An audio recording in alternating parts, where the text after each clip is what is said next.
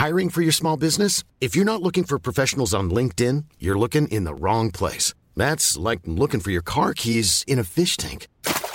LinkedIn helps you hire professionals you can't find anywhere else, even those who aren't actively searching for a new job but might be open to the perfect role. In a given month, over 70% of LinkedIn users don't even visit other leading job sites. So start looking in the right place. With LinkedIn, you can hire professionals like a professional. Post your free job on linkedin.com slash people today.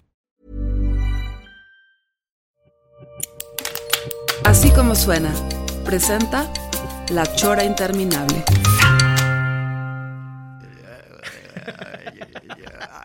Premio Nobel, premio Nobel 73. Sí, ese bonito, estuvo bueno ese.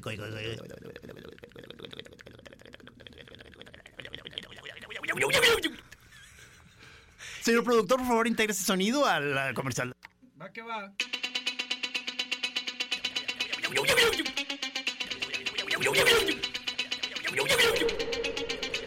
eh,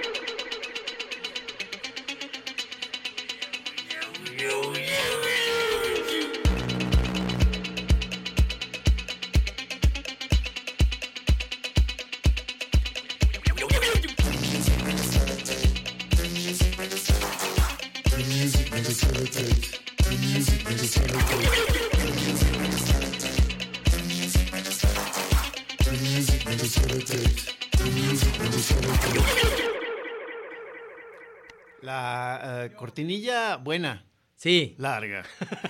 es linda, ¿eh? Larga. Oye, Oye, sí, ah, creo que la última, el último segmento sí les tiran un poco de más. No sé, creo Sí. que puede ser la intención, como crear, Sí. crear ya un clima como de paranoia y horror, quizá, de que ya es hora de que termine la cortinilla y sigue. Sí. Eh, Oye, no sé si sepas, por ahorita acabas de decir eso, es linda, larga. De unos argentinos que eh, hablaban de fútbol. Estamos en vivo, ¿eh? Estamos en vivo sí, hoy. es muy raro ya. Es, raro, ya Ce- lo sé. Celébrenlo, aprecienlo. Apréciennos, por favor. Eh, y además tenemos un inv- invitado de lujazo el día de hoy. Pero bueno, hay uno- hay, eh, esta semana pasó que unos argentinos hablaban de fútbol y uno de ellos dijo, en México el fútbol es una mierda. Una cagada, así dijo. Una mierda, una cagada. dijo. ¿En, en- en qué contexto, en qué lugar? en Argentina, en un programa argentino, si de por sí, o sea, y ya se, y ya varios, entre ellos Bruno Marioni, que me cae muy bien, estuvo en los Pumas y en el Atlas, ya pidió disculpas a él que no tiene nada que ver, dijo, perdón por este imbécil, ¿no? Pero, pero yo digo que la imbecilidad no tiene país, es decir, no, no es porque sean argentinos o peruanos o, o gringos, o- es un imbécil que empezó a decir eso, que además sí tiene razón, el fútbol mexicano es ¿Para una qué- cagada. para qué nos hacemos? Sí, o sea, sí, pero, pero en el contexto que lo dijo, lo dijo mal plan, mal pedo, ¿me entiendes? Oye, ahorita, ahorita como que me sentí en un programa deportivo. Pues- Porque el, el invitado de hoy sabe mucho de fútbol. No, ¿saben qué? El día de hoy tenemos eh, manteles largos porque resultó, así de bote pronto, que venía Beth aquí a Guadalajara y nos da muchísimo gusto que tenerlo por primera vez en vivo en un programa que ya había estado en La Chora él, pero en un programa grabado eh, desde un... Del café, el Pal del- Real. eh, exactamente, del café. ¿Cómo estás, mi querido Bien, Beth? pues encantado de estar aquí. De verdad es un honor estar en la legendaria Chora. Qué bueno que, que- que alcanzamos a, a- a pegarnos A cuadrar en, en todo, algún sí. momento de tu gira, porque ya, ya nos, gira, ya nos damos gira. cuenta de que tú, como le digo a Trino, este, pues no supimos por dónde llegó el, el- el- el remolino Bef y nos rebasó ya, ya tienes una vida de, de rockstar. Este, pues, pues es que eres, o sea, es que eres este novelista y novelista gráfico, maestro, este. Torero. O sea, mi abuelo era cronista taurino. entonces ¿De veras? Sí, entonces siempre tuve una relación de odio con los toros. A mí, a las dos semanas de nacido, en Bambineto me llevaron a, a los toros, entonces los detesto. Oye, pero además de en radio pasaban el, la- eh, pasaban en vivo los toros. Sí, sí, Entonces claro. imagínate, vas en el coche y, y van oyendo toros en el coche. Y aquí va una bonita Verónica eh, por el lado derecho. ¡Qué hueva! O sea, ¿qué es eso? Toros por radio. No, y me- no, Mira, yo, pues- yo cuando cornaba el toro al, al- y que decía, pero qué gran cogida, señores. Eso sí debe haber sido legendario. Es el término taurino, ¿eh? No, sí, no, sí. estoy echando Por supuesto, así es. picardía. Pero dentro de tu rollo punk, este, ¿cómo embona ahí el- la fiesta taurina? No, nunca embonó, pues Ah, desde ah. chavillo éramos anti, mi hermano y yo éramos antitaurinos. Había en aquel tiempo, ahora ya, es que además los toros ya están en la calle de la amargura. Sí. Pero cuando te era adolescente todavía tenían como sus últimos estertores y yo yo, eh, yo era de colectivos antitaurinos, de lo- con, con los chopongs del Chopo, y por hacer rabiar a mi papá y a mi abuelo.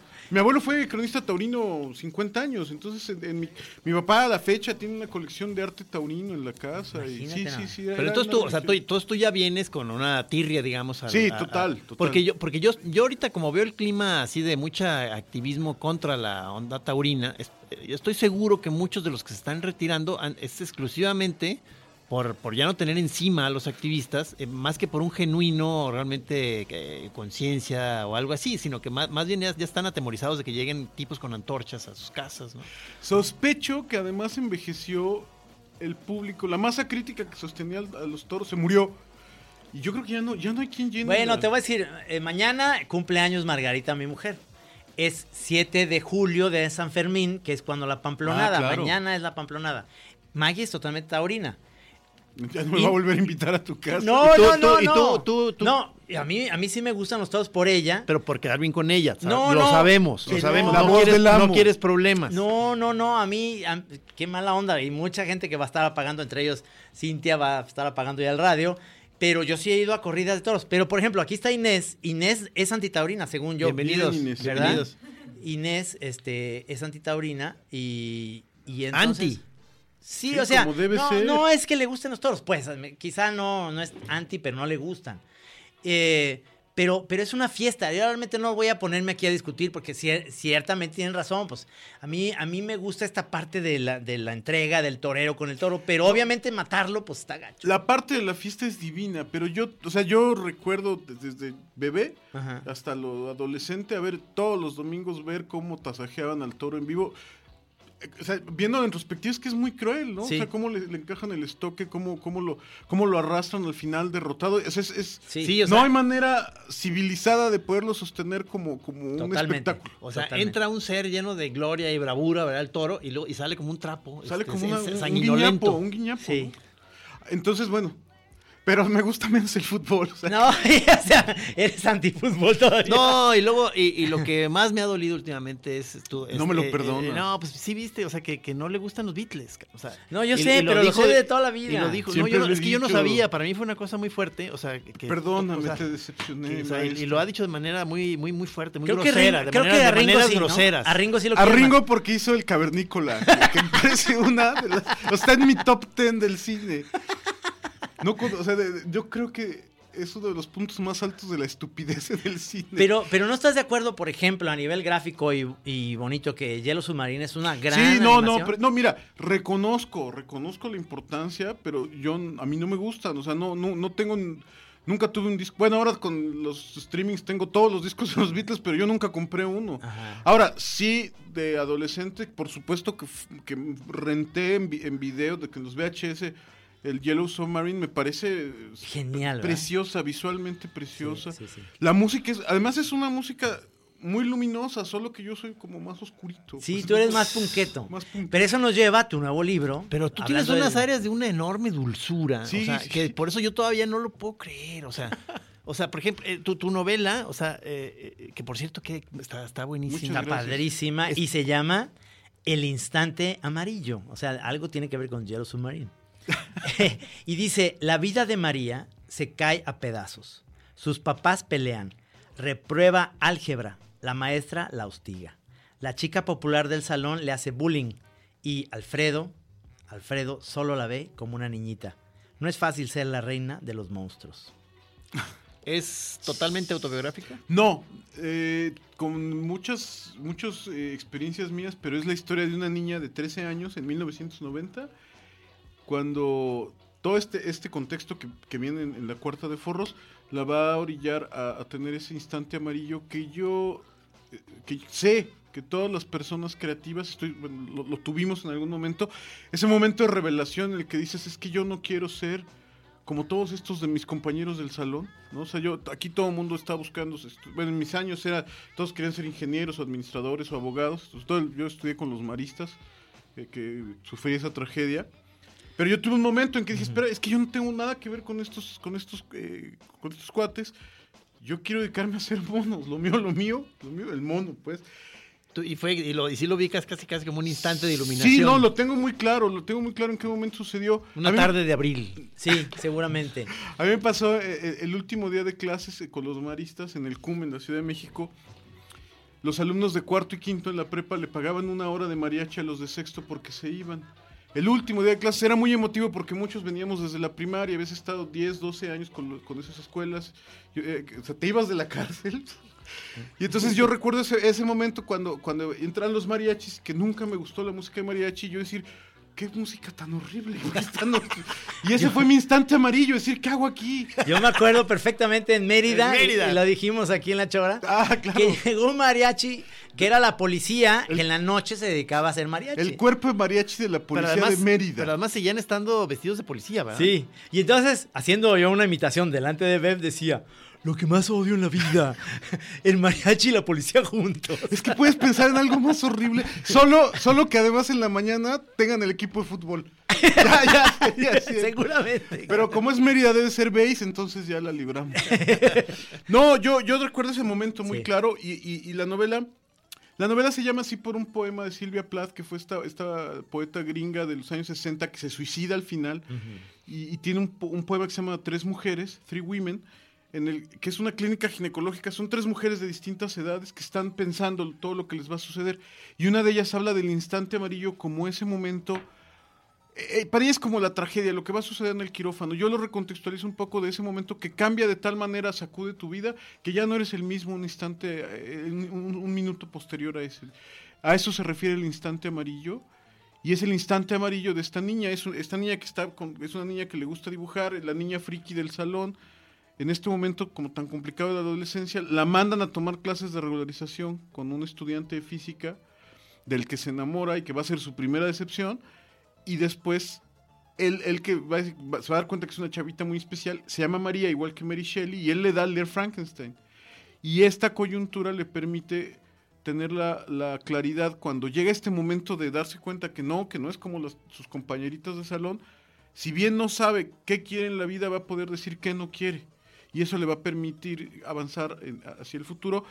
Todo esto pasa en 1990 y la novela termina en 2018, o sea, dentro de un año, proyectada un año en el futuro, cuando ella es una ilustradora exitosa que hace, que hace libros y que, y que además hace una, una edición de Frankenstein por el Bicentenario, una edición ilustrada. No, además, este, ahorita lo estoy hojeando y, y- y es un alarde de, de técnicas y formatos ahí adentro. O sea, Sí. te metes en diferentes hasta papeles. este, Sí, claro. Luego a ratos es como un diario. Sí. A ratos tiene par- a ratos es como no- novela, novela de texto. Sí, Luego a ratos es una, una historieta más, digamos, tradicional. exacto. O sea, está, está muy sabroso eso. Es que quise, así como cuando escribo, eh, cambia la voz narrativa en mis novelas policíacas, quise que hubiera eh, di- distintos estilos o, aproximaciones gráficas según lo que estaba contando. La gran parte, la, mayor parte de la novela, por, por lo menos la mitad de la, de la novela es la vida de esta niña a los 13 años, que está hecha como un cómic tradicional, lo hice en lápiz y papel, así con tinta. Esta, por ejemplo, ¿qué, qué, Eh, qué- eh, este es sección es? ¿Esta como en papel o es- el color es más como Es de- que esa parte es cómo se escribió Frankenstein. Cómo Tú tienes bien- una fijación con Frankenstein. Sí, fa- sí, igual sí. que Guillermo del Toro, que son así como que realmente... Y José Force, nuestro. Y José Force. Es una fascinación de gordos por lo que estoy haciendo. no. de, de hecho, ¿sabes que Ahora que lo dices, fue en una fil de Guadalajara que presentamos un libro. Yo presenté un libro de José Lorangel y creo que Enrique Blanc presentaba el de, el de José Force y él dijo... Si yo hubiera conocido a Mary Shelley, hubiera sido mi amiga y hubiéramos, la hubiéramos cotorreado en mi casa, seguramente nos hubiéramos juntado a fumar. Yo me acuerdo que dijo eso y esa idea se me quedó, se me quedó mucho. Y hay un momento, porque tengo, yo, yo tengo esta fascinación por Frankenstein desde niño. Mi tía Marta, que es como mi segunda mamá, me regaló una adaptación del, de Frankenstein. Que eran, se han de acordar ustedes, que eran unos libros que venían con un cassette, que de un lado venía en inglés y del otro lado en español No, la historia, no, no, no, con no, un cómic. Sí, sí, sí, sí, Son de los 70, Lo pues. vendían No, no, en los no, puestos no, de no. periódicos. Sí, sí, sí. Bueno, es que tú eres de- del no- de- es un weirdo. para acá. Es- no, es de allá, pero es un weirdo. O sea, no lo sacaban de su casa. Yo compraba la revista Caballero. En Caballero, no, era en Caballero o en su otro yo, que salía José Luis. Cuevas. Sí, ¿Se acuerdan que salía verdad. con Rosy Mendoza? Sí, En claro. paz descanse. En El paz gran descanse maestro. el maestro José Luis Cuadra. Yo no lo conocí, pero su hija... ma- su hija Que hablaba así, Sí, su hija María José Sí. es, este, fue mi compañera en la Ibero. También esta Marisol Gacé fue tu compañera. La ¿eh? prim- primero de la- primaria. Primero de primaria. Me estaba, me estaba Oye, platicando. otro además hablando de tu instante amarillo, o sea, te digo, porque ya te digo, es más, yo creo que ya te lo he preguntado muchas veces, o no pero de- debe ser pregunta frecuente, o sea, esa, esa barba tan peculiar que tienes, como de sabio chino, que yo soy fan de esa Ah, barba. muchas gracias. ¿Surgió en tu instante amarillo? ¿O, o- o de por qué? ¿Por No, qué? ¿Por qué salió esa cosa tan extraña? Porque me empecé a dejar la piocha en los 90 y un día llegó un güey y me dijo, ah, te parece al de los lobos, al, es esa Sí, rosa. ¿no?". claro, claro. Y no me hizo mucha gracia, entonces ya me la empecé a dejar como más larga para que por lo menos no, O ya sea, fuera otro. o sea, en inicio fue como respuesta a una, a Sí, una sí, carrilla, digamos. Exacto, un güey, a la cábula llegó A un cuate, es que estás igualito al César Rosas. Y dijiste, ah, sí, pues Ah, voy a sí, ser sabio chino, cabrón. Sí, exacto. No, el otro día me dijeron que me parezco al, al ¿cómo se llama? Ay, güey, ¿cómo se llama? ¿Saben cuál? Güey, güey. Güey, güey. El artista. Sí, el- y yo dije, bueno, sí, Ay, güey. puede, o sea, la cara sí, pero, pero ojos de chino sí no tengo, pero bueno. No, pero sí parece sabio chino, se me hace muy padre te lo eso. agradezco. Oye, a propósito, señor Sabio, aquí en el libro vienen unas canciones. Vamos a oír esta selección tuya Sí. de este grupo que se llama Jesus and Mary Chain. Sí, es como, tiene su soundtrack y entonces en algún momento de la novela aparece esta canción. Vamos a oírla, ¿te Head On. parece? Sí, claro.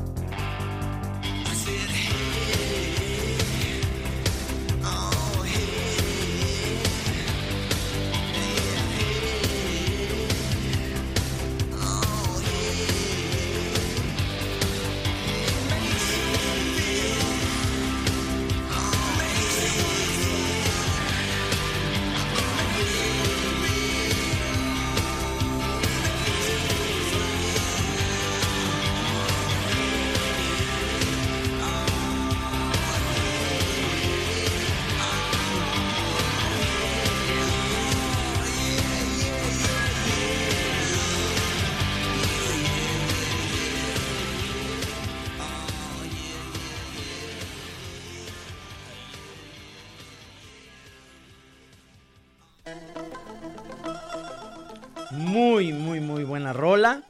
Este, no- nos platicaba que duró haciendo este libro, ¿cuánto? un Año y medio, Año, y medio. Es que sí, sí es una, o sea, yo, yo ad- admiro mucho la labor de los novelistas, los novelistas gráficos, de poderse sumergir y estar concentrados durante un periodo tan largo de tiempo, este, lo cual debe, algo. debe- debe tener su, su- su gran dicha, ¿no? Sí, pero a veces cuando vas a la mitad y no sabes si va a funcionar o no, te quieres morir porque tienes 100 páginas hechas que no sabes si, si son publicables o las vas a tirar a la basura. O sea, a la mitad de pronto dices, ¿qué, Sí, me qué pasa sentido mucho, me tiene pasa todo mucho, esto? sí. ¿Qué ha pasado? ¿Tienes ahí unas 80 páginas que no sabes qué hacer? Soy muy cuidadoso para dibujarlas, para no andar repitiendo y Ah. repito muy poco, pero a veces voy a la mitad y digo, es que no sé si esto va a funcionar.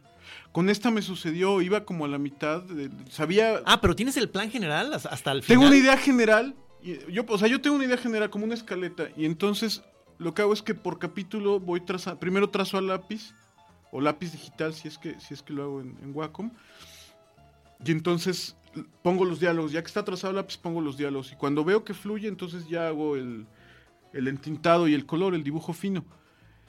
Pero en esta de repente, porque eh, además la lees en un ratito, eso es muy frustrante. Tú te pasas año y medio Sí. haciendo esto y la lees en media hora. Y entonces estaba yo con las páginas, además iba avanzando muy lento porque en medio nació mi segunda hija, nació Sofía. que por cierto, Está dedicado el libro a tanto eh, a, María, y a a Sofía. mis dos hijas. Que quiero aprovechar para mandarle, les manda saludos Gaby, mi, mi- mi mujer, y quiero aprovechar para mandarle Gaby, ¿cómo estás? Y, y Que en nos, medio- nos- nos vimos allá en, en Querétaro. Querétaro. Exacto, en la, en la con que fuimos a cenar muy a gusto. Cena de moneros que Sí, tuvimos. sí, que empezaste a echar ahí tus perolatas políticas y no sé qué. Soy un maldito rojillo. pero pero eh, justo en medio nació nuestra hija, porque además fue un, em- un- un- un embarazo inesperado, o sea, no, no, no, no, no estaba planeado. y no- es más, Gaby pensaba que no podía tener hijos, queda embarazada en medio. Entonces, en medio del libro hay un, está el nacimiento de la nena. A Gaby la conociste en el metro, ¿verdad? Ella, o sea, en- ella pensaba que no podía tener hijos porque no conocía la potencia de Beth. No, no, no, no. es- mira, estuvo casada muchos años con, con- con un físico inglés y, y- y, pues no, yo creo- pero además No, pues la se- se no, confirma lo que digo. pero esto es, es que la mandaban a revisar a ella, esto es muy fuerte. Ah. Nunca nadie revisó al ex marido. Entonces yo creo que el problema estaba, yo le digo es que, que andaba consumiendo fayuca corriente. Ahora, retomando lo del libro, es que en medio, en medio tuve, es más, sé perfecto la página. El día que nació mi hija dibujé una página donde le están dando clase de matemáticas a, a la niña, que se llama. María como mi hija mayor. Ese día nació Sofía. Entonces, eh, tenía yo, tuve, perdí varios meses, bueno, lo saben bien cuando tenemos bebés. Yo sé que es un vicio que también este, te gusta a ti. Sí, cada, cada, cada 8 o 10 años tengo un bebé. Entonces eh, te absorbe por completo y entonces hay, tengo como casi seis meses que, que trabajaba muy poquito. Entonces la tuve que acabar a pasos eh, así agigantados para que pudiera salir a tiempo como, como yo quería que, que saliera eh, justo en la primavera de este año. Y entonces de repente yo, yo me acostaba, no dormía entre la bebé y estar dibujando la novela. Un daba- estado alucinado. Sí, y de repente yo decía, bueno, no sé si lo estoy haciendo bien o no. Pero bueno, al final ya, ya que quedó, la entregué, a mi editor le gustó. Yo, yo creo que los, los lectores la han recibido muy bien y creo que fluye bien la historia. Entonces yo estoy muy contento. Nos invitaste a presentarla. Eh, sí es. Y es un honor Este- para mí. ¿Lo podemos anunciar de Sí, una por vez? supuesto. El martes, el martes de la En la FIL.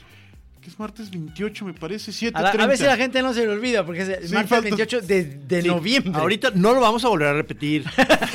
A ver, aprovechen. El martes de la FIL, Gisi tiene una madrina en el instante de amarillo. 28 de noviembre. Todavía falta. Sí, porque- Bueno, vamos a volver a Por ahí les recordamos. No, y te Porque si ahorita, Ah, va. si ahorita eh, no vende bien, no te preocupes. Con nuestra presentación No, le, vamos a dar un, le vamos a dar un levantón. O sea, Muy no, cabrón, no, no, muy no, cabrón. no. Se te va a quitar lo rojillo, va a ser más amarillo. Voy a hacer este. Imperialillo. Un capitalista asqueroso. Sí, porque el otro, le venía yo preguntando en el camino de, de- de- que, que si estaba ya él considerado como dentro del establishment literario, porque vi que le estaban dando ahora, carrilla en ahora Twitter. tengo trolls, trolls por todos lados. Ya los trolls ya le llegaron. Me llaman un vendido. Pero tú eres el, un amor, cabrón. O sea, ¿cómo no digo, pero por otro lado yo más bien te ubicaba del lado punk, este, izquierdoso, este, furiosillo. Y ahora ya, y de pronto ahí, desde cierta perspectiva, ya te están ubicando como dentro del establishment. favor. Todo mundo, Todos todo caemos mundo. al sí, Pero mira, Manu, yo creo que lo decía Manu Chao, pues si Iggy Pop llega en limusina a los conciertos, pues, Ah, ¿tú, ¿tú sí apruebas a Manu Chao? ¿Sí está dentro dentro de Sí, claro. Ay, No, Manu se Chao. salvó, se salvó Manu Chao. Como decía Manu Chao, como decía Manu Chao, de la misma forma, durante cinco discos. Te voy a- Manu Chao salvó mi vida y te voy a contar por qué. Eso me gusta. Cuando en el 99 trabajé en una agencia de publicidad y, eh, muy grande, la, eh, es, en aquel momento era la agencia global más grande del mundo. Y odiaba mi trabajo, ¿no? Porque me dedicaba a hacer publicidad para, lo, para pastelitos y galletas y era horrible, horrible. Porque ¿Tú además te dedicabas a hacer eso? yo estuve... ¿Y, eh, y te aventaste algún buen, eh, de pronto un anuncio que dijiste, aquí me la rifé? Sí, hubo uno, hubo uno de galletas que, que era un cavernícola que se iba, se iba robando las galletas con un dinosaurio y con un... Pero fue lo único que... es que yo entré como, como redactor Con razón lo de Ringo. sí, tengo ese, ese crush. Entré como redactor, pero mi jefe descubrió que dibujaba y me tuvo haciendo storyboard seis meses. Qué maravilla. Y no me gustaba. Pero te dio formación. sí, mucha. Pero el asunto es que viene a tocar Manu Chao al Zócalo de la Ciudad de México. Creo que ha tocado dos veces. La Sí. primera vez que lo hizo en el 99, le Creo dije... que esa la que- tuvimos nosotros, en el Ángela Peralta. En Ángela Peralta. Ah, esa también Con estuve, mano negra. Con Mano Negra y con Café Tacuba. Sí. Pero eso fue, eso fue algunos años, como dos años antes. No, más. Yo creo que fue en el 91. Que te acuerdas que había 92. mucha gente que se empezaron a empujar y como que toda la fila se vino así de lado. Hubo portazo, Y yo se entré asustó el nuestro amigo, el pintor, este, Sí. Fernando Robles. Sí, sí, estaba asustado. Que por, Ustedes- perdón, que no, por no, cierto, no. él también me dijo eso mismo que decimos de que hay veces que duras trabajando mucho, este, haciendo tu obra y, la, y para la gente significa un instante nada más. Me decía, duré haciendo meses, o sea, meses y meses estos cuadros, los pongo aquí y me doy cuenta de que para el espectador fue nomás echar un vistazo. O sea, Un dice- segundo, dice, lo va- la, la vis- la vista los recorre y, y eso- y en eso consistió su experiencia, cabrón. Eso pasa mucho con los cómics. Te pasas días haciendo una página porque le tienes que dar solidez. En el caso, bueno, yo, yo, yo tengo muy claro, yo soy un dibujante, yo dibujo muy sencillito, pero le tengo que dar, que meter este galletita para, para No, vestir no. la Ve página. la galleta de esta No, portada. no, o sea, no, es no, hermosísima es una- desde la Genial. portada, no mames. Genial. Pero, pero va, pasa el lector y esa página que te tardaste un día y medio, la, la- la barre así literal La en barre segundos, con la mirada. mirada. A mí me pasó con este, yo creo que Stanley Kubrick me odia con la película Barry Lyndon, que me dormí a los 10 minutos. y él se había tardado 6 años en hacerla y yo me jeteé Que además tiene una escena que iluminó con puras velas. con puras velas. Qué Que yo- necedad, ¿no? Sí. Pero sí vas a regresar a revisarla, ¿verdad? He querido, pero siempre me, me pasa eso con, con Ryan O'Neill, que digo... Yo nunca la he visto, fíjate. No, yo No, tampoco. O sea, este, y estoy a punto Es de ya la- de, a de punto de me animarme. faltan. Es que me Creo da que ya estoy en edad para ver Barry Lyndon. Ahora ¿Sí? sí, ahora sí ya. Con unos seis cafés de, Ahora de- Juan Sí, el Terrible, sí, sí. ya te lo chingas, te la chingas bien. No, Y- pero ¿y ya llegaste a edad de Tarkovsky? De No, es que? Tarkovsky sí me pegó muy chido. Sí. Este, supongo que porque yo ya traía el entrenamiento de las músicas ambient de Brian Eno. Ah, claro. Entonces como que sentí que entré perfecto. O sea, era, era como estar viendo un ambient este, Claro, eh, claro. Y cinematográfico. la vela y pasando. Sí, la vela. Y qué hueva, hijo de Ahora le ¡Qué mala onda! Ahora le festejaban mucho a David Lynch al cuate barriendo, pero yo decía, pues Tarkovsky, profesores. Por pues, supuesto. eso Ahí, no ahí ya vi que se dividieron ya las opiniones rápidamente con Con- Twin Peaks. O sea, Sí, eh, ya sí, están sí. los adoradores ya de rodillas llorando de dicha. Y están los que dicen, no mames, cabrón, qué enfadoso. Objetivamente, es cagabolas. O sea, seamos objetivos. Sí, sí, sí, sí. Pero, pero es. Pero, ya leí Spring is my favorite time to start a new workout routine. With the weather warming up, it feels easier to get into the rhythm of things. Whether you have 20 minutes or an hour for a Pilates class or outdoor guided walk, Peloton has everything you need to help you get going. Get a head start on summer with Peloton at onepeloton.com. en el país que dicen, pero el capítulo 8 es maravilloso. Pues Sí, vámonos al que capítulo 8. ya hay ¿para qué sesiones de, de interpretación y ya dicen que hay, no me acuerdo si es ese que estás diciendo, Sí. pero que ha dado mucho arte de fans a propósito del capítulo, que muy chido, cabrón. Pues mira, Pues Lynch es así. así es, o sea. Pero, pero, pero. Ha sido así de origen, pues. O sea. es- es- de suyo. de suyo. Tiene 40 años este, de enfadoso y. Ah, Digo, pero además a mí se me hace una gran cosa que, que- que logró, que es meter un producto realmente pacheco al mainstream. O sea, son de esos logros que dices, que, que Sí, está en no tu, sé nive- está cómo en tu le hizo. misma, en tu misma, en tu mismo género.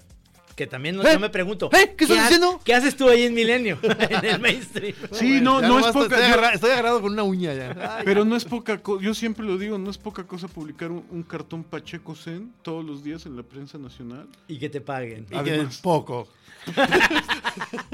Si nos están oyendo, muchachos, Sí, échenle ganitas. Un llamado más. No, ¿Tú pues, crees que este señor Marín ¿Escucha la chora? escucha? No, no, No, creo. no, ¿verdad? Creo- A lo mejor sus hijos son choreros. A lo mejor con ellos voy a tratar de No, empezar no, a hacer no, grilla. creo que él no tuvo hijos. ¿No tuvo No, hijos? es, es No. así, como que su Fíjate tinta, que su este, tinta no pinta. Casi no lo. No, lo, no, te lo- creas, no sé. Híjole, búscame problemas en Milenio. Ándale, ándale, ándale. no sé.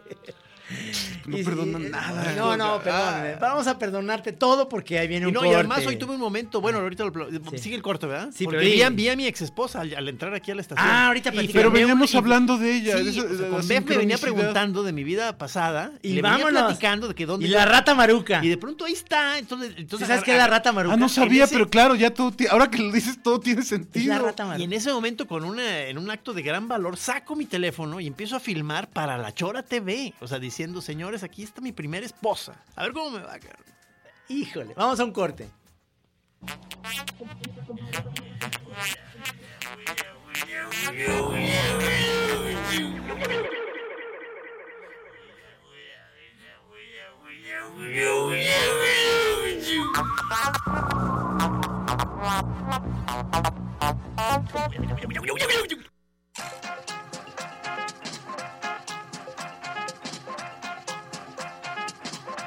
Entonces entraste y viste a la rata maruca. Sí, o sea, o sea, como una cosa de esas Pero de venías sincronicidad, porque con pasamos Bef. por la colonia Sí. Seattle, entonces eh, le señalé a Bef la casa de mi jefe y le dije, mira, mi jefe, el fallecido, aquí vivía, ya ve el anuncio la venta, entonces, me, entonces él me dijo, oye, no, pues entonces eh, duraste muchos años aquí viviendo.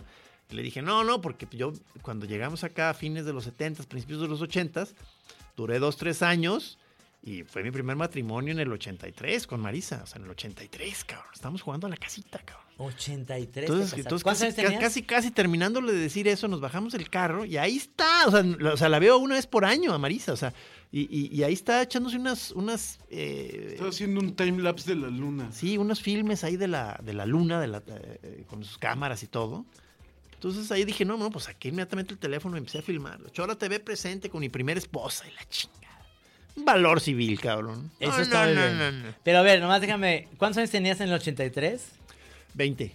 20 años. Te casaste a los 20 años. O sea, debería estar, insisto, lo que ya he dicho en varias horas, debería estar prohibido legalmente casarse antes de los 30. O sea, y, o sea, y- y me estoy yendo así suave. O sea, incluso creo que debería estar prohibido casarse en general.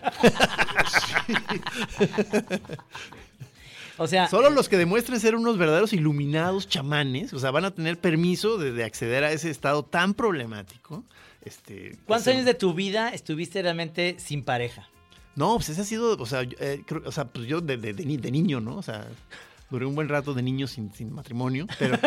No, pues es que a mí me faltó ese, siento yo que de mis grandes errores vitales fue no haber vivido una temporada grande de soledad, de joven, Ajá. o sea, viviendo solo, o sea, que es como una especie de iniciación. Ajá. O sea, yo dio por, por ñoño, por, por, por, por necio y culero. O sea, ya, ya quería estar yo emparejadito desde ya para sentir que ya estoy en casita. O sea, no puede ser, cabrón. O sea, ¿por qué no llegaron unos soldados y me sacaron ahí? O sea, fuera, vayas al campo usted, ándele, cabrón. O sea, no, no, no, no, no, no, no. Pero ahí el, el niño ahí, en el, su- el casado ya. Un niño casado y con un portafolio. Mi vida, buen trabajo. O sea, ¿de qué están jugando? Y realmente ir al trabajo para ti significa irte nomás a un cuarto Sí, sí, arriba a era, dibujar. era subir a dibujar. No, No o sea, es poca mal, cosa, todo- todo es un buen esfuerzo. Yo atravieso el patio para irme al cuarto de servicio donde tengo mi Tu sitio de trabajo es ahí. Sí, eh, eh, en la casa eh, tenemos un, un cuartito de servicio. Bueno, era un- originalmente un cuartito de servicio y ahí acondicioné mi estudio. Entonces, ¿Cómo te quedó? Pues a mí me gusta mucho, es un caos, un reverendo caos, pero salgo de la... co- O sea, está, da la puerta al patio trasero y ahí está mi cuartito y es mi... ¿No te molestan mucho? Sí, todo el tiempo, no puedo... Eh, No se puede. No. Ah, no, yo ya, ya logré eso. A mí Ya, no. ya, ya, eh, no hay molestia. Genio trabajando, Pero pones tu te letrero. fuiste ahí a media cuadra. Me fui a, a dos casas. No, bueno, ya es un mundo de distancia. No, Sí. sí, sí, sí. Sí, pero quiero decir, no hay ningún sonido que moleste. Incluso extraño que sí molesten. O sea, los pajaritos incluso pueden ser molestos. ¿no? Sí, los grillitos, sí. sí. ¡Shh, ¡Ya, hombre! Déjeme chambear, hombre. Está demasiado tranquilo aquí. No, no, no pasa absolutamente nada. Estoy ahí Yo, dibujando. yo creo que podríamos hacer hasta un documental de los espacios donde trabajan los moneros. Sí. Porque porque tiene además los rituales de, de- de cada quien y eso yo yo yo O sea, debe ser, fascinante Debe ¿no? ser mu- muy significativo ver dónde trabaja Magú, por ejemplo. ¿Tú crees que en la Debe ser algo como muy ¿Tú crees que eh, con la Chora TV podremos hacer eso? Uy, O sea, hacer reportajes de los sitios de trabajo de los moneros. Vamos a tener que ir a casa Sí, de Bef sí. y ver Y, dónde. y- y espero que nos acompañes a la de Magú, Yo porque sé que tú eh, aprecias por- mucho. O sea, Yo digo que Magú es a la caricatura mexicana lo que Tamayo la pintura, pero no lo hemos apreciado. Uno, porque es muy cercano, o sea, porque lo tenemos aquí. Y dos, Sí. porque los que lo conocen bien dicen que es un temperamento muy, muy peculiar. Yo, yo, ha sido pecu- peculiar, por no decir. Es la cobra Bulmaro.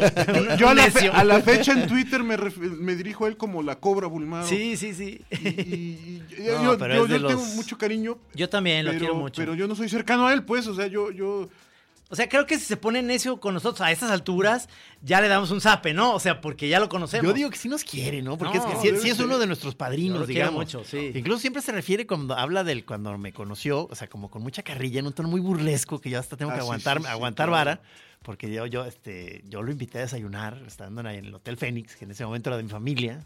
sí lo cuento. Y él dice, siempre. no, no, llegó muy seriecito, un, un, un, un muchachito de 14 años, a decirme que me invitaba a desayunar. No, no, no, honorable el señorito. Entonces yo decía, hijo de... Por algo es la cobra Bulmaro. Nomás, nomás porque es el, el, el tata Maguca. Sí, el, el- el- el bull de Bulmaro es de bully, todos Sí, sí, sí, sí, claro. Pero es a toda madre. A toda madre. o sea, No, y es, no, y y es lo que comentábamos, que es de los que ha mantenido realmente la chispa humorística, Sí, eh, o sí. sea, de manera supuesto. muy chida, aparte del estilazo de dibujo que tiene. o sea, Sí, de algún los día, grandes, habrá, de los grandes. algún día habrá que analizar con mucha atención cómo logra con esos escupitajos que siempre sean idénticos sus Ahora, tú y, él, Increíble, tien- tú y increíble, él tienen mucho en común, como que tienen muchos matrimonios también, ¿no? Tanto... ¿De qué hablas? ¿Por qué me metiste aquí? No, yo, yo no, estaba muy pues- tranquilo viendo desde la barrera y el Estabas pedo, chupando fresa. Yo estaba muy a gusto. Bueno, nomás quiero decir No, que... no, no, todo bien, gracias. no, porque ¿cuántos lleva Magú? o qué? Creo que lleva ya Sí, este, tiene- cuatro ya- ya matrimonios. veterano. Ah, ¿sí? Sí, sí, sí. Sí me y va para el sexto, creo. No me digas. No te creas, no sé. Hay que invitarlo a la chora. No, claro, no, no. increíble. ¿Qué tal la cantidad de proyectos que han estado saliendo para la Chora TV, cabrón? O sea, fue- ese que te comenté en la tarde, Sí. que a ver qué dicen los choreros, pero según yo, entre otras cosas, como para estar haciendo reportajes, que, eh, a ver qué te parece, Bef, es estar este, localizando tribus, o sea, como, ¿Urbanas? gru- como grupos que, de- eh, que reconocemos y con los cuales nos llevamos, o, o- o que sabemos de ellos y que somos relativamente cercanos, en donde se han formado y algunos han durado un buen rato al- alrededor de algo. Puede ser alrededor de la bebida, de jugar dominó, de Claro. aficionados a la música como A los Opus. X, o sea, y entonces ir, ir y, y meterse un rato y si ya no existe el grupo, pedirles que se reúnan para la entrevista. Está bonito. Según yo Sí. está chido, cabrón. Las rondas de dominó son, pueden durar. Pues el grupo que tenía Toño Urrutia, que tenían un, no sé cuántos años duró ese del dominó, que terminaron todos, tuvieron que ir a rehabilitación por drogas, cabrón. O sea, que- una cosa fabulosa. Ojalá no te esté oyendo, cabrón. Oigan, yo no quiero, yo no quiero que se Pero nos es vaya cierto, esta es idea. cierto, es cierto. Yo no quiero que se nos vaya esta idea. A la Cobra Bulmaro le debemos la proyección nacional del Santos en Sí. aquellos años y yo yo creo yo creo que él no él- ni él ni ustedes sabían lo que estaban haciendo, pero de verdad y no por estar aquí ni barbearlos ni les voy a pedir dinero prestado. cambió cam- cambió la cara de los cómics en México y para mi generación fue muy Con importante. historietas, claro. Con. Sí, o sea, sí. en conjunto, pero sí era se, se distinguía por mucho el Era la mu- en un principio le teníamos mucho miedo, teníamos mucho respeto a señor Magú porque era eh, eh, realmente veía esas cosas y no te las publicaba luego luego. Y, y luego después ya que ya que vio que más o menos sí teníamos algún tipo de, de- de se- seguimiento a la tira y le empezó a gustar, ya no nos, no nos censuraba ni decía nada, simplemente no decía ya nada, digamos. No es de los que te, no es de los que te dice, qué bien está la tira, pero de todos modos sabes que está bien. Y era no- buen director de suplemento, porque además como él tenía la concepción general, según yo le echaba canela sabrosa en el Sí, formato. yo- o yo- sea, en el diseño. Sí, el diseño. Yo, era, era muy jovencito cuando, cuando lo empezó a publicar. Pues, ¿por qué? Pues, ¿Cuántos años te llevamos o qué? Yo no te veo tan chavito. no, ya no me puso el primer hervor, pero yo tengo 45 ahora. Pues Bueno, tenemos todavía 10 es- años de Todavía distancia. es un niño, cabrón. 10 años de distancia. Me veo acabadón, pero... Acabadón, pero todavía entonces... Te corrieron sin todavía- aceite, ¿Cómo pero... decía? Lo aflojaron en... eh, ¿Cómo decía el, el teje? Me aflojaron en, en car- en terracería. Yo tenía 17, 18 años cuando empezó a aparecer el Histerietas. Ajá, ¿Qué es? 88, 89, 16 años tenía por ahí. sí. Y ustedes, pero ustedes también están bien chiquillos. Pero sabes que el que empezó primero y que empezó Magú con- fue con más o menos en uno más uno. Sí, ese no me antes de tocó, historietas. ese no me tocó. y ahí empezó Gis con, este, manuscritos del Fongus. Los manuscritos del Fongus. Ahí empezó ese, digam- digamos, ahí Que- fue. que sería, el que, gen- eso la sería como inicios de los ochentas, ¿va? Sí, por ahí. Y de ahí ya- 81, 82. 81, 82. Estaba Sergio Arau, estaba Gis, No, estaba que, que incluso, digo, este, que siempre me da un poco de pena este, decirlo, pero el, cuando salió el libro de los manuscritos del Fungus, ¿te acuerdas que fue Sí. hecho en una editorial de mi mami? O sea, el hotel era de tu familia, la editorial. La de editorial Colomos mami. era mi mamá con otras gentes y me editaron el libro de los manuscritos del Fungus. Y, eso, Y- eso y es, su un mamá dato, le- es un dato que no, no- yo no, no, no me gusta mencionarlo mucho, pero mi, mi enorme valor civil Te obliga. Y su mamá le pidió a Monsiváis que te hiciera el prólogo y lo hizo. obligó a Monsiváis a hacer un prólogo. Le pagó mucho. no, no, lo hizo. Eh, Monsiváis sabía del talento de este señor. eh, y Sergio. González Rodríguez, ¿no? Que Sergio, eh, este Maestrazo, Él- fueron otros de los grandes másters Eh, que Pero conectamos él en más el bien camino. en la, La croqueta, croqueta, En la ¿verdad? croqueta, fue Sí, otra etapa, sí, diferente. Era él y era Fernando Solana y... Grandes jefes de, y de- de- de Fernando Benítez. Sí, sí, y Benítez como una presencia ya lejana porque ya estaba muy grande. Eh, lo veíamos Sí. a veces era muy, muy chistoso, pero ya viejito. Ya viejito. pero sí. realmente la relación era con, con Fernando y Y con, con Sergio. Sergio. que en paz descanse. hombre. Sí, qué hombre, que bárbaro. qué- qué-.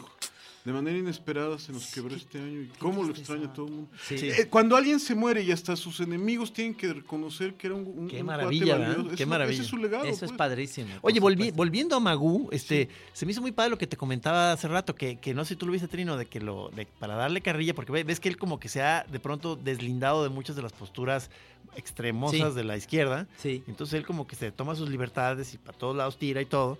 Y, y- y en algún momento un tuitero le empezó a tirar de que ya parecían sus monos como los de Calderón.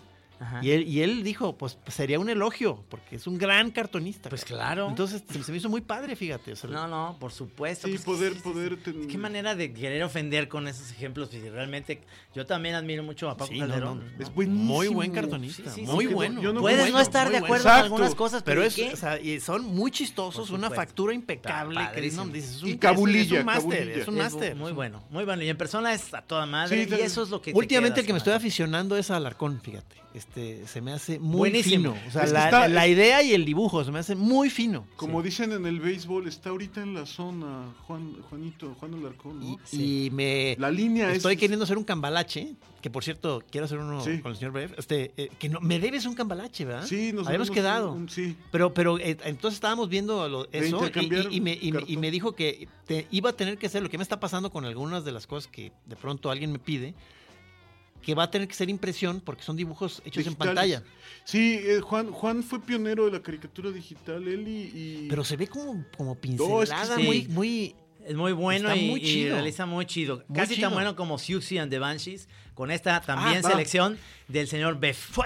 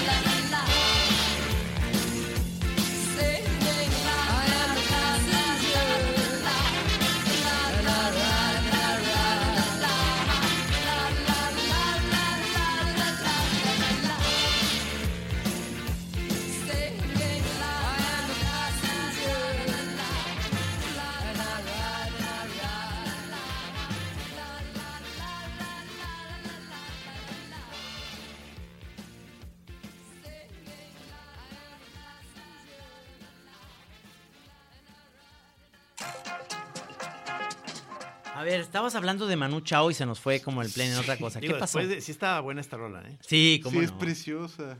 The Pero- Passenger. De pero- que es de Iggy Pop. por De Iggy. Pop, por supuesto. Pero ¿qué íbamos a decir de ese No. gran Pacheco de Manu Chao? Que va a tocar Ah, el es que, es Zócalo. que estabas diciendo que te salvó la vida. Sí, yo ya era straight edge, o sea, ya no me metía en nada. Ajá. Yo llevo ya casi 20 años. Este año cumplo 20 años de no, no, no drogas, no alcohol, no, tabaco y no café. Que dices que por una posición punk. Punk. Son O sea, puras una- sustancias de control. Una, o sea, ve nomás lo, lo, lo, lo estricto de este activista punk. O sea, Pero el café tampoco. ni, ni ¿Cuál es café, cabrón. La o única sea, sustancia que te regalan en las oficinas para que produzcas más por menos dinero, pues es el café. pero, pero qué pureza, ¿no? O sea, no, no, no está exagerando un poco nuestro amigo. a veces Poquito creo que sí. Pero sea- bueno, el caso, el Perdón, caso, perdón, perdón. El caso es que mi jefe en la agencia de publicidad, el Pollito Ramírez, me acuerdo, le dije, oye, me quiero ir temprano porque voy a ir a... Yo trabajaba por eh, eh, Camino Santa Fe. En, eh, y me dijo, no, me tengo que ir temprano, tengo que ir al Zócalo, voy a ver a Manu Chao. Me dijo, no, no vas. Así, ¿no? Y me, me fui. O Y sea, te valió madre. Me valió madre. Y entonces llegué al concierto. A ese concierto además fui con, con Brenda Lozano, que es escritora ahora... ahora ¿Cuánta gente conoces, Sí, señor? sí, sí.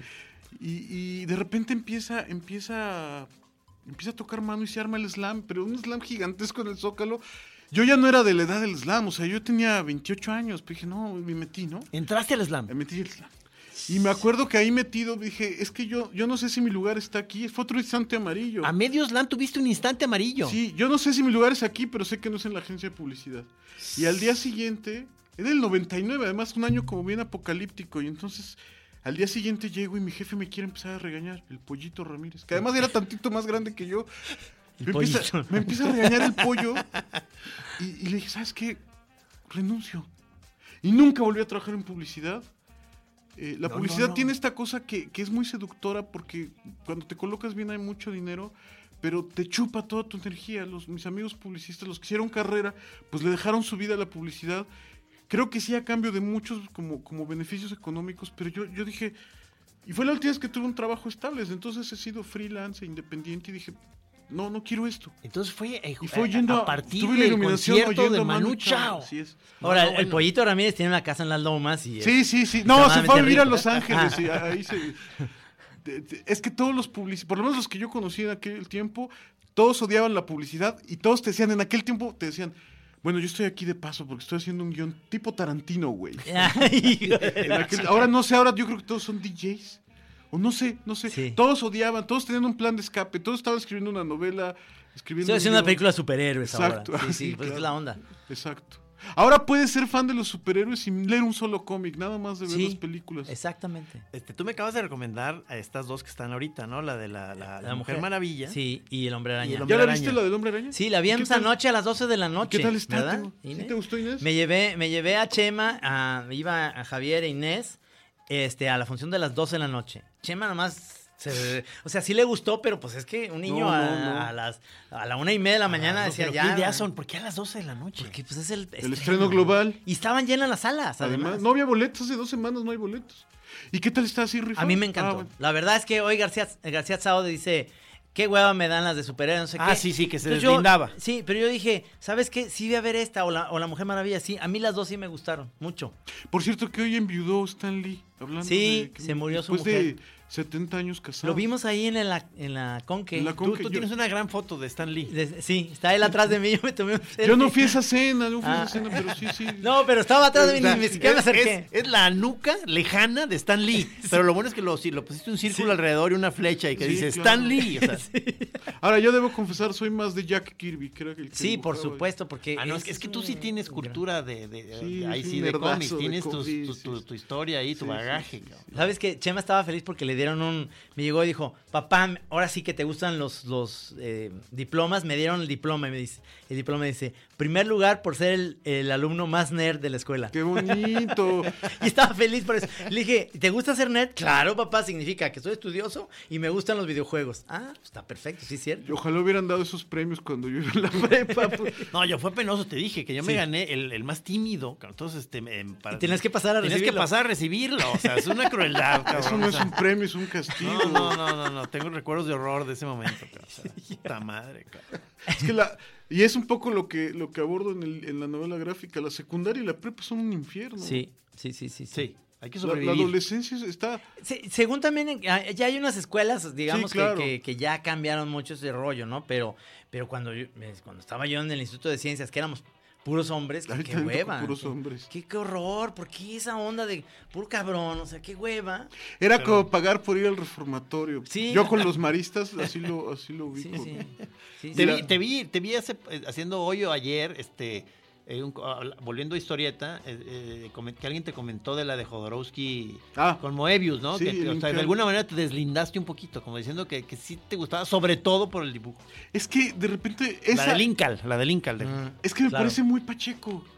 Pero además creo que ese compa también es sobrio, ¿no? Alcanza sus estados de Ahora, Moebius. hace muchos... No, no, Moebius, yo tuve de verdad el privilegio de conocer a Moebius y ¿Neta? estar con él dos veces. ¿De veras? Y me, sí, y me acuerdo que la segunda... O sea, la, la primera lo entrevisté siendo muy chavito en San. Diego en el 90. Y las- ¿Neta? sí, te- sí, sí. Oye, qué grueso. No, no, no, una maravilla, porque además había ¿Y, vivido y en buena onda el máster? Era la persona más linda del mundo. mames, qué Así maravilla. como sus dibujos luminosos. Sí, no el dibujo sabía. es muy proyectivo. Entonces él era como sus dibujos. Qué maravilla, luminoso. cabrón. Había vivido en México. Sí. Y entonces él en México, por supuesto, le, le entró al, al Al hongo. mezcalito. Sí, Ah, mezcal. claro. No, al, al- mezcalito, al, Al hoyo, peyote. al peyote, al hongo. Y él decía, a pesar de eso, él decía, las drogas son aliados muy peligrosos. Lo decía, si- siendo además un dibujante tan pacheco. Sí, sí. sí, sí, sí. Pero lo, lo, lo, lo, lo que yo, es decir, Jodorowsky creo que tiene momentos brillantes, pero el Incal no me parece, no me parece su mejor momento. Me parece de repente que se vuelve muy, muy delirante y se pierde. Santa Sangre es de mis películas favoritas y El Topo, por ejemplo, son dos películas que me encantan. Uf, yo las vi hace años esas. Eh, ve- ves que ahorita des- desgraciadamente creo que de pronto ya está como en una zona Sí, ahí ya- muy ya cercana a la autoayuda y Sí, el sí. Pablo Coelho, ¿no? Pero, pero yo a la hora de discutir yo, yo sigo respetando muchísimas áreas de Jodorowsky, o sea, o sea, el puro hecho de, de estar, de haber hecho un trabajo grande con varios de los grandes artistas gráficos de la novela, o sea, De entrada. este, se me hace ya una cosa de que no, eso no cualquiera se, se pone a hacerles guiones a Moebius, cabrón. Moebius. Él habla de los tweets que él pone y que decía que, que no importaba si lo retuiteaban, que si no se enojaba, si lo retuiteaban. Él decía, es un árbol que yo planté, pero es de todos. Eso ya es te digo, así, es Pablo Coelho. ya. Que por cierto, por cierto, Que está leyendo el... Está leyendo... eh, tarot? el- no, está leyendo el, el- el culo. Ah, sí, Sí, que te o sea, fotocopias el... Sí, el, a- el ano y te lo lee. Eso, eso todavía habla muy bien de él. O sea, eh, eh, o sea, con eso lo vuelves a rescatar. Si ya se te empieza a caer por la autoayuda, empiezas a saber que lee- Hay unos lee- que les leen- La, la lectura de Ano lo rescata. Sí, se, se, la- se toman la fotocopia y ahí dice ahí, vendo Volkswagen. Jo- Jodorowsky le hizo un guion, bueno, más bien Axel Medellín, que es de aquí de Guadalajara, un dibujantazo, que publica sobre todo en heavy metal, le, le, le dibujó un guion a, a Jodorowsky. Fíjate nomás. Eh, un, un- un- Axel Medellín de los Qué mejores dibujantes de este país. Yo- a mí me hizo un guion también para heavy metal, pero Oye, y me he hecho muy fan. Este, uno que ya, ya me gustaba, o sea, lo, que hacía, pero últimamente ya es como una verdadera fascinación de lo que hace tu amigo Patricio Beteo. es el mejor ilustrador de este ¿Qué, país. Qué pedo maravilla. con ese máster, cabrón? Es- lo odio por Y, se, y, se- y- o sea, y, son de esos que da la impresión de que se sigue refinando y se sigue Sí. refinando. ¿Qué, qué, qué va a pasar, cabrón? O sea, Pues va a ser nuestro Moebius. está impresionante, Buenísimo, impresionante. O sea, yo soy, soy fan, soy Sí, fan, sí, fan, fan. Sí, impresionante. Si no lo conocen amigos, síganlo en Twitter, Instagram, Instagram. en Instagram. Ah, perfecto. los dos, Facebook. Patricio Beteo, con doble T. con doble T. Gran artista. Oye, se nos fue el tiempo, No puede pero como agua, mi Sí, querido bueno, Bef, nos ¿eh? Ah, Entonces- perdón, perdón, un anuncio. Si mañana quieren, digo, si no se enfadaron no demasiado conmigo, mañana voy a estar ahí con Gonzalo Oliveros en el eh, Face, Face, ¿qué? FaceTime. Oye, Gonzalo, gra- gracias por no invitarme, ¿eh? No me invitaste. Según yo, algo falló ahí en la comunicación. no, o sea, no, pues, a, a partir de las 8 de la mañana, ahí los que le prendan ahí en el Facebook Live, ahí estaremos co- cotorreando, desayunando. Bueno, perdón. No, está bien, No, está no, es como los desayunos con saldaña. Sí, sí. Mi querido Bef, Muchas aquí es tu casa. Much- yo sé, Nos muchas vemos próximamente eh, antes de la presentación de este sí. libro, sobre todo para que vengas otra vez a la chora y nos platiques Seguro. eh, eh, en noviembre, porque vas a, vas a venir a la FIL seguramente.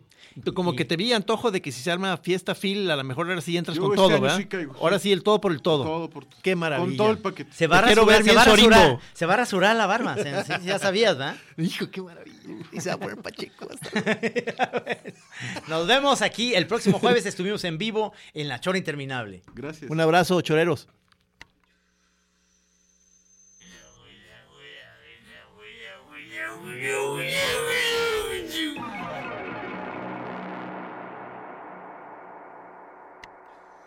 ¿Qué